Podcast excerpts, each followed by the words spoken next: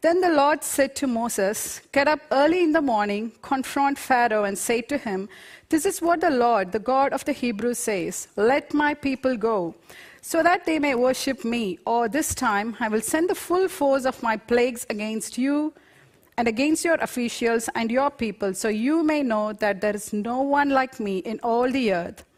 For by now I could have stretched out my hand and struck you and your people with a plague that would have wiped you off the earth.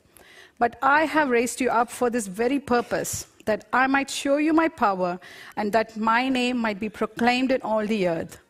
You still set yourself against my people and will not let them go. Therefore, at this time tomorrow, I will send the worst hailstorm that has ever fallen on Egypt, from the day it was founded till now.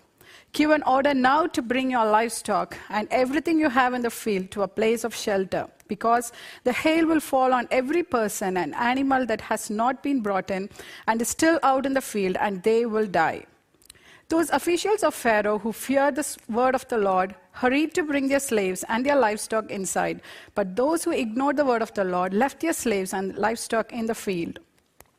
Then the Lord said to Moses, Stretch out your hand toward the sky so that hail will fall all over Egypt, on people and animals, on and everything growing in the fields of Egypt. When Moses stretched out his staff toward the sky, the Lord sent thunder and hail, and lightning flashed down to the ground. So the Lord rained hail on the land of Egypt. Hail fell, and lightning flashed back and forth. It was the worst storm in all the land of Egypt since it had become a nation. Throughout Egypt, hail struck everything in the fields, both people and animals. It beat down everything growing in the fields and stripped every tree. The only place it did not hail was the land of Goshen, where the Israelites were. Then Pharaoh summoned Moses and Aaron. This time I have sinned, he said to them. The Lord is in the right, and I and my people are in the wrong. Pray to the Lord, for we have had enough thunder and hail. I will let you go. You don't have to stay any longer. Moses replied, When I have gone out of the city, I will spread out my hands in prayer to the Lord. The thunder will stop, and there will be no more hail, so you may know that the earth is the Lord's. But I know that you and your officials still do not fear the Lord God. The flax and the barley were destroyed, since the barley had headed and the flax was in bloom. The wheat and the spelt, however, were not destroyed because they ripen later. Then Moses left Pharaoh and went out of the city. He spread out his hands toward the Lord. The thunder and hail stopped, and the rain no longer poured down on the land. When Pharaoh saw that the rain and hail and thunder had stopped, he sinned again. He and his officials hardened their hearts. So Pharaoh's heart was hard, and he would not let the Israelites go, just as the, as the Lord had said through Moses. Good morning, church. Uh, if you're new and you don't know me, my name is RJ. I'm one of the pastors here in Toongabbie Baptist, and I'll be bringing uh, God's word today. But before I do, allow me to say uh, just a quick short prayer. Father, I ask that my study and my preparation will be used by you to bring transformation, renewal, and life to your chosen people. Amen. So today we are looking at the plagues, uh, plagues, the 10 uh, disasters that God has sent Egypt to force Pharaoh to let the Israelites go. Now we'll be looking at the first nine. So really, Agnes read um, one uh, short uh, part of the chapter, but we're going to look at verse, uh, chapter 7 to 10.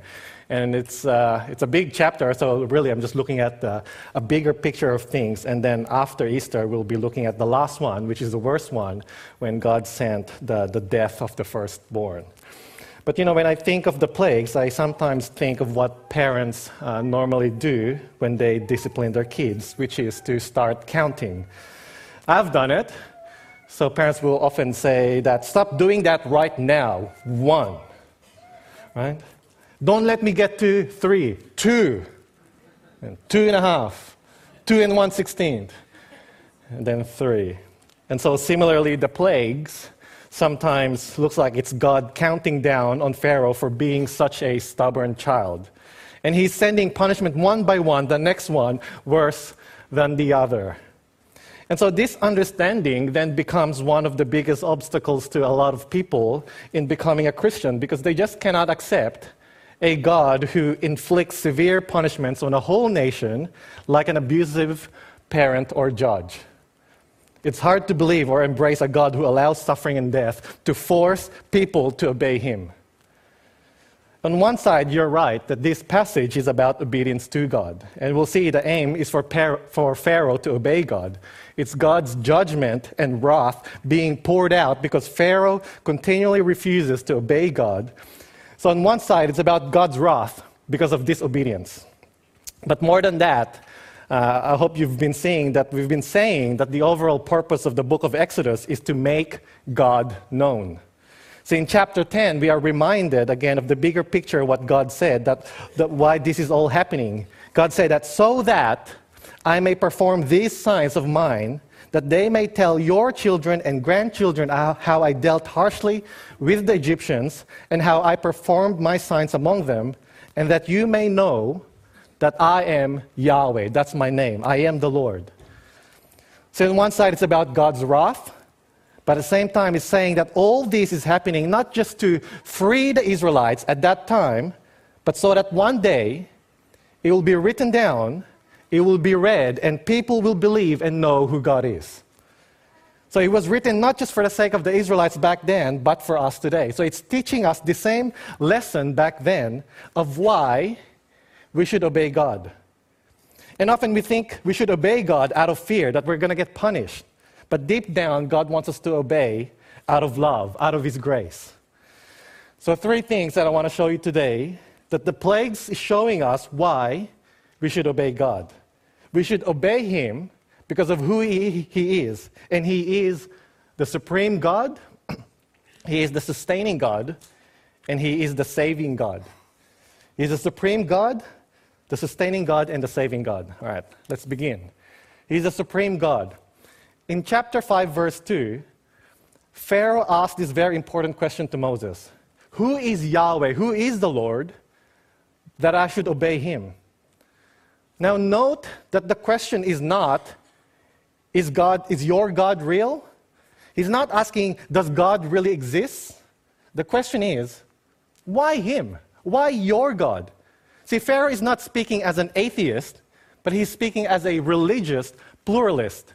Like Egyptians, like, like most nations of the ancient Near East, believe in multiple gods. They believe that there is a God for rain, there's a God for the sun, a God for the moon, God of war, and so on. And here comes Moses, and he says, Let the Israelites go because Yahweh, the supreme God, says this. And so Pharaoh's question is, Why should I listen to your God? So, in a way, he's saying, You have your God, we have our gods. Why should I obey and listen to your gods? Why should I convert to your God? This is Egypt. We have our own gods. See, Pharaoh is not against the Israelites having their own religion and worshiping their own God. He has a problem with Moses telling him that this God is the best one. Who is Yahweh that I should obey him? And remember, we said that pharaohs, pharaohs are considered to be demigods. In a way, Pharaoh doesn't submit to anyone. But here comes Moses demanding Pharaoh to obey and to, to surrender the entire labor force of the Egyptians. I think we can see the, the relevance today. It's quite obvious that in the last couple of decades, it is true that organized religion is starting to drop. That Christianity, according to our statistics, the, the ABS, it's, it's declining. Less and less people are coming to church, less and less people are considering themselves as Christians. But at the same time, we are being told that spirituality in general is on the rise. More and more people believe in some sort of a higher power, of a greater purpose, or some sort of spiritual realm. Society is abandoning organized religion, but they're embracing spiritual diversity. And so, like Pharaoh, most people are not against other people's religion. We just don't like it when someone thinks that their religion is better than ours. People are happy for Israel Folau, for Margaret Court, to, to, they're happy for, for them to have their religion, but people just don't want their views being shoved down to other people. The society wants you to keep it to yourself. That's the problem. So, what this is telling us that the biggest obstacle to Christianity is not the lack of its validity, not, not evidence, but it's, its demand of authority. People don't have a problem with the existence of Jesus, they have a problem with the exclusive claims of Jesus. Because Jesus said, I am the way, I am the only truth, I am the only life. See? Most people, like Pharaoh, is asking the same question Why should I listen and obey to your God? I'm happy for you to believe in your God, but don't come in converting me and demanding me to, to follow your religion. People's general problem with Christianity is that it intrudes it intrudes in their view of sexuality. It demands how they express their happiness. It confronts their personal choices. Christianity is not something that you just add on to your life because Christianity reshapes and reorganizes your life. And we don't want to be told how to live our lives. I had a friend who told me that he believes there is a God, up there somewhere, but he believes that he wants us to, to just be happy. He wants, he wants us to express our happiness, that God wants us to, to party and just to enjoy the life the way we want it to be. And see, that is the, the conventional belief system today. That yes, there is a God, maybe somewhere up there, but at the same time, He doesn't tell me what to do. I decide what I will do. And see, the plagues is a way for God to show why he is to be obeyed. That God is demonstrating that he is the supreme God. See, the plagues, I believe, were chosen very carefully to match the Egyptian gods. See, the Egyptians have a snake god, and last week we saw how God defeated their magic. The Egyptians, they have a river god, and what does God do? He brings death to the river. The Egyptians, they have a sun god, and God brings darkness. They have a god for the sky and the weather, God sends hail. They have a god for the harvest, God decimates their crops. The Israelite God, Yahweh, is confronting the Egyptian religious belief system, and he's showing them that all these religious beliefs are subject to him. See, in chapter 9, just before the hailstorm, God says, Let my people go for this time I will send all of my plagues against you. Why? So that you may know that there is none like me in all the earth. There's, there's no other gods like me in all the earth. So that you will know that you cannot compare me to your gods. And some of them started believing. In verse 20, it says that those officials of Pharaoh who feared the Lord, who feared the word of the Lord, hurried to bring their slaves and their livestock inside. So they started to obey. In a way, the, the plagues, they are punishments. But see, through the plagues, they get to know who is the real and supreme God. They get to know who they should be praying to. Therefore, in a way, it's a form of God's grace. And that is why often the best way for God to save us is to bring us down in our knees. The best way for us to really know who to cry out to is for God to make us cry. God doesn't just save us in our suffering, but He saves us through our suffering. That through our pain, pain and suffering, we get saved by turning to Him. That's our first point, which is, by the way, the very first commandment in Exodus 20 that you shall have no other gods before me. That God is telling us that you cannot compare Him to any other authority in your life, and He deserves to have complete surrender and obedience. That's the first point. Secondly, He's the sustaining God.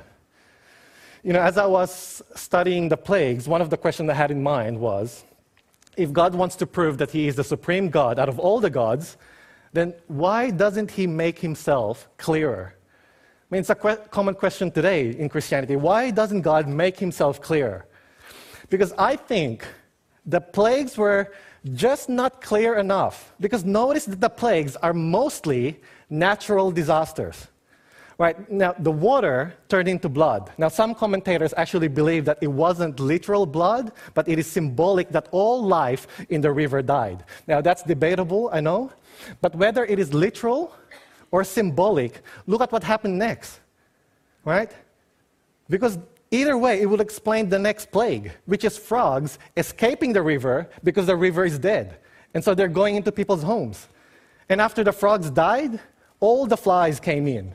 So all the dead carcasses laying around, flies came in. And because of that, disease and livestock also started to die. And because there's animal disease, there's also, there also uh, a, a human pandemic. Human disease also came in. So the plagues are, are really a consequence of the other. So, in a way, they can almost be explained away. Like even today, in the last just a couple of years, we've seen pandemics, floods, bushfires, earthquakes, tsunamis, and so on. But we don't see people suddenly saying that this is an act of God. Most people would say these are all unfortunate, but they're all natural things that are happening, right? So, similarly, if God's main point is just to convince Pharaoh and Egyptians, I believe he would have done a better proof.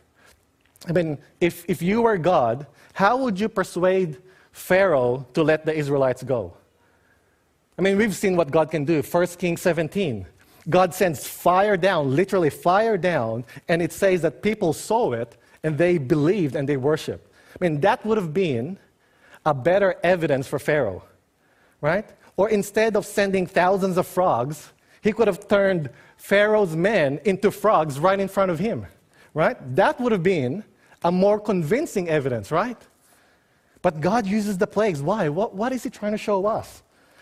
Now, a lot of commentators note that the plagues relate back to the creation story in Genesis 1 and 2.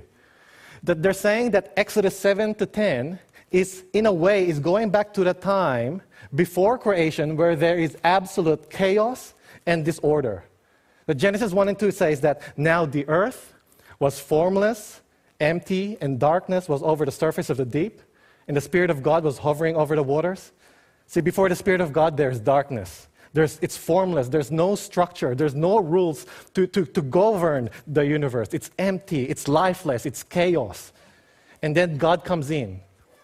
The Spirit of God comes in. He brings order. He separates water and land. He orders the daytime and the nighttime. He brings plants to life and the animals to eat the plants. So there's a system, there's a hierarchy, there's rules, there's routine.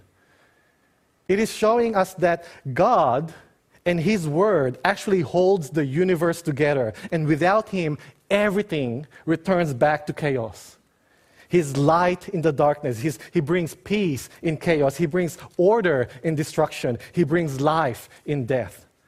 So, in a way, the plagues is not God intervening and changing the rules of nature, but here is God de- removing his hand and he's allowing chaos to return. See, without God, creation is being undone.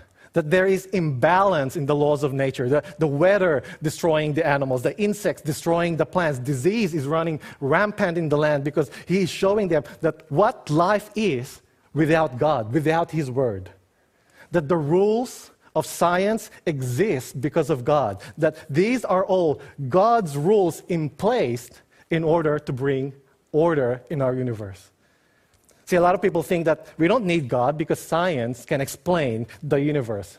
See, but that is exactly why we have a predictable and quantifiable universe because it is God who created these rules to keep the universe going.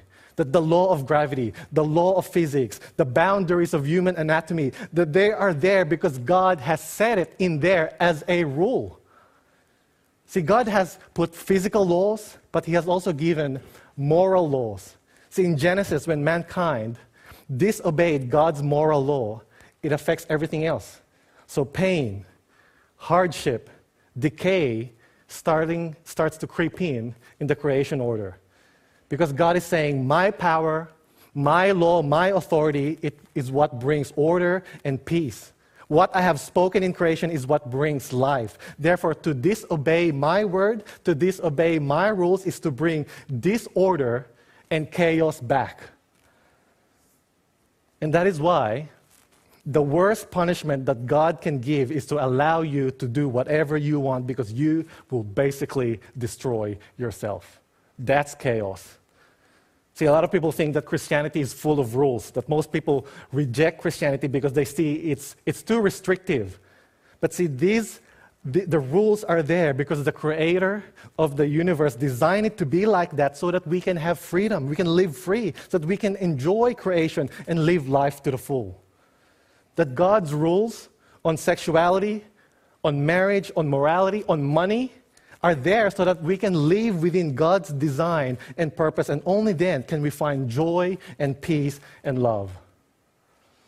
See, if your doctor tells you that you have high blood pressure and you have high cholesterol and you have to, to limit your junk food and your alcohol and exercise a lot more, you don't say, or you shouldn't say, I don't care what you say, I'll do whatever I want. Right? You don't say, This is my life, I'm free to do whatever I want with my health. See, in a way, you are free to do whatever you want, but your actions will have consequences. And to disobey the rules leads to death. Yes, you're, you're free to do whatever you want with your health, but you won't have freedom if you're dead. Right? The road rules, the speed limits, the traffic lights, there are rules to keep order and safety. And I, you know, you have one person breaking the rules, it leads to death, even to the innocent. To obey the rules brings life. And this is why people don't want to hear the rules because they think it's too restrictive, when, it, when in fact, it gives freedom.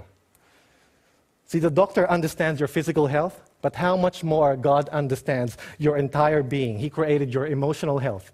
He knows your mental, your, phys- your psychological, your spiritual, and your social health. And so He gives rules so that you can live your life to the full. And see, God doesn't give us rules because He wants to restrict your happiness. It's there because it is the way you're designed to function, where your life will flourish. Who, he's a maker who loves His creation. He gives you the rules because He loves you. So when He says, take a Sabbath, or give a tenth of your harvest, or to love your wife, to pray regularly, or even to go and make disciples, the command is not just for His sake. He doesn't need us, they are there for us to give us life. Passages like Psalm 19 that says, The law of the Lord is perfect, refreshing the soul. The precepts of the Lord are right, giving joy to the heart. The commands of the Lord are radiant, giving light to the eyes. See? Now, these are, these are not just sentimental poetry, these are truth that God's law brings joy and life, but unless you trust and you obey, you won't know. Unless you trust and obey, you are left in chaos and disorder and darkness. See, that's why we are to obey God, not because He likes bossing us around, but His word, His law gives life and freedom. And the plague shows us that what life is like without God's law. But maybe you're wondering, well, how do I know that I can actually trust God and obey His word? Well, I'm glad you asked because that's our last point the saving God. Chapter 10, verse 21 says that the, then the Lord said to Moses, Stretch out your hand toward the sky so that darkness spreads over Egypt and darkness that can be felt. Again, if you go back to Genesis 1, we are told at the very beginning there is utter darkness. And as I said, I don't think it just refers to the lack of light, but it's a place where there is no moral law, a place where God is not present. And again, that is the worst kind of judgment God can give.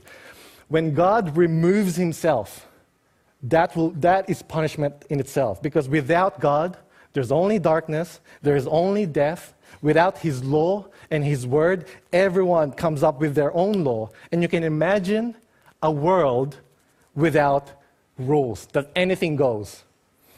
Last year, when the government of South Africa fell and the people started protesting, and the police were outnumbered by the protesters, the cities, including, including Johannesburg, were basically decimated by people looting. Men, women, children are out in the streets, stealing, burning, and killing one another, doing whatever they can to survive. There's no rules, there's no law, and everyone is, in, is their own law. Johannesburg, which means the city of God, became a dark city. Now imagine a world where everyone is just free to do whatever they want for all eternity. You're free to do whatever you want forever, that you will live forever, but, and you're free. Imagine where God's law doesn't exist, that you're free to decide what's right and wrong for you, that there's no justice system, there's no punishment. Imagine that world. Now, that world do exist. It's called hell. that the worst punishment God can ever give to you is to allow you to do whatever you want and do it for all eternity. To allow your sin to grow and grow and grow and to turn you more bitter and turn you more cold and more miserable. A place where you become more insensitive to sin. And I believe that's what hell is. C.S. Lewis, the author of, of the Chronicles of Narnia, he said this that there are two kinds of people in the end those who say to God, Thy will be done, and those to whom God says, In the end, Thy will be done. All that are in hell choose it. He's saying it's either you say to God, I surrender myself, or God says to you, Do whatever you want. It's your choice in the end. But you will have to face eternal darkness. See, we have a choice. But here's why you should turn to God. Because centuries later, we are told that darkness happened again. And we, we read about it in Matthew uh, 27, where it says, From noon until three in the afternoon, darkness came all over the land. About three in the afternoon, Jesus cried out in a loud voice, Eli, Eli, Lama Sabachthani, which means, My God, my God, why have you forsaken me? Here's Jesus on the cross. He became the enemy of God. On the cross, all the plagues of God's wrath and justice was laid on him. On the cross, darkness and chaos came down on Jesus. He suffered physical disintegration, he suffered mental chaos, he suffered social chaos when his friends abandoned him, but worst of all, he suffered spiritual chaos when he was abandoned by his Father. On the cross, Jesus experienced hell. Why? Why? He was innocent, he was obedient. So, why? So that you and I can have the peace and the freedom and the joy that God wants us to have. That on the cross, Jesus took our sins and suffered the darkness that our sins deserve, so that you and I can receive light and life and joy in the law of God. See, you read Psalm 19, and you kind of think, how the heck does God's law bring joy to me when I cannot do it? How the heck does it bring joy when I cannot follow and obey it? But here's why. Here's, here's how you can read the Bible and God's law and, and love it and enjoy it. Because Jesus Christ has done it for you. That Jesus Christ obeyed the law perfectly and he has given you his righteousness so that you don't obey out of fear, but you, that you'll get punished, but you obey out of love because you're already saved. That if you're a Christian, the, the, rules are not there so that you can be saved. No, but you are saved so that the rules are there so you can freely and joyfully enjoy the life within God's rules. So you don't have to suffer the plagues of God's wrath because Christ took your punishment for saying no to God, but only if you say yes to the love and the sacrifice of Jesus today. As One Hymn Goes by John Newton, who used to transport uh, slaves, but then ended up freeing a lot of slaves. As One Hymn Goes, he said this To see the law by Christ fulfilled and hear his pardoning voice changes a slave into a child and duty into choice. That we no longer obey because we have to and we're scared that we're going to get punished, but we obey because we want to. Church, let's pray. Heavenly Father, we thank you again for sending your Son, Jesus Christ. And Jesus, we thank you. We, can, we can't thank you enough for taking on the complete wrath of the Father just to bring justice into our sins. And Lord, we pray that we will be forever grateful for that, that we will never forget the, the goodness and the greatness of the gospel, so that when we look at your law, we can happily obey and love and trust that we do all these things for your glory, but also for our good. This we pray in His name. Amen.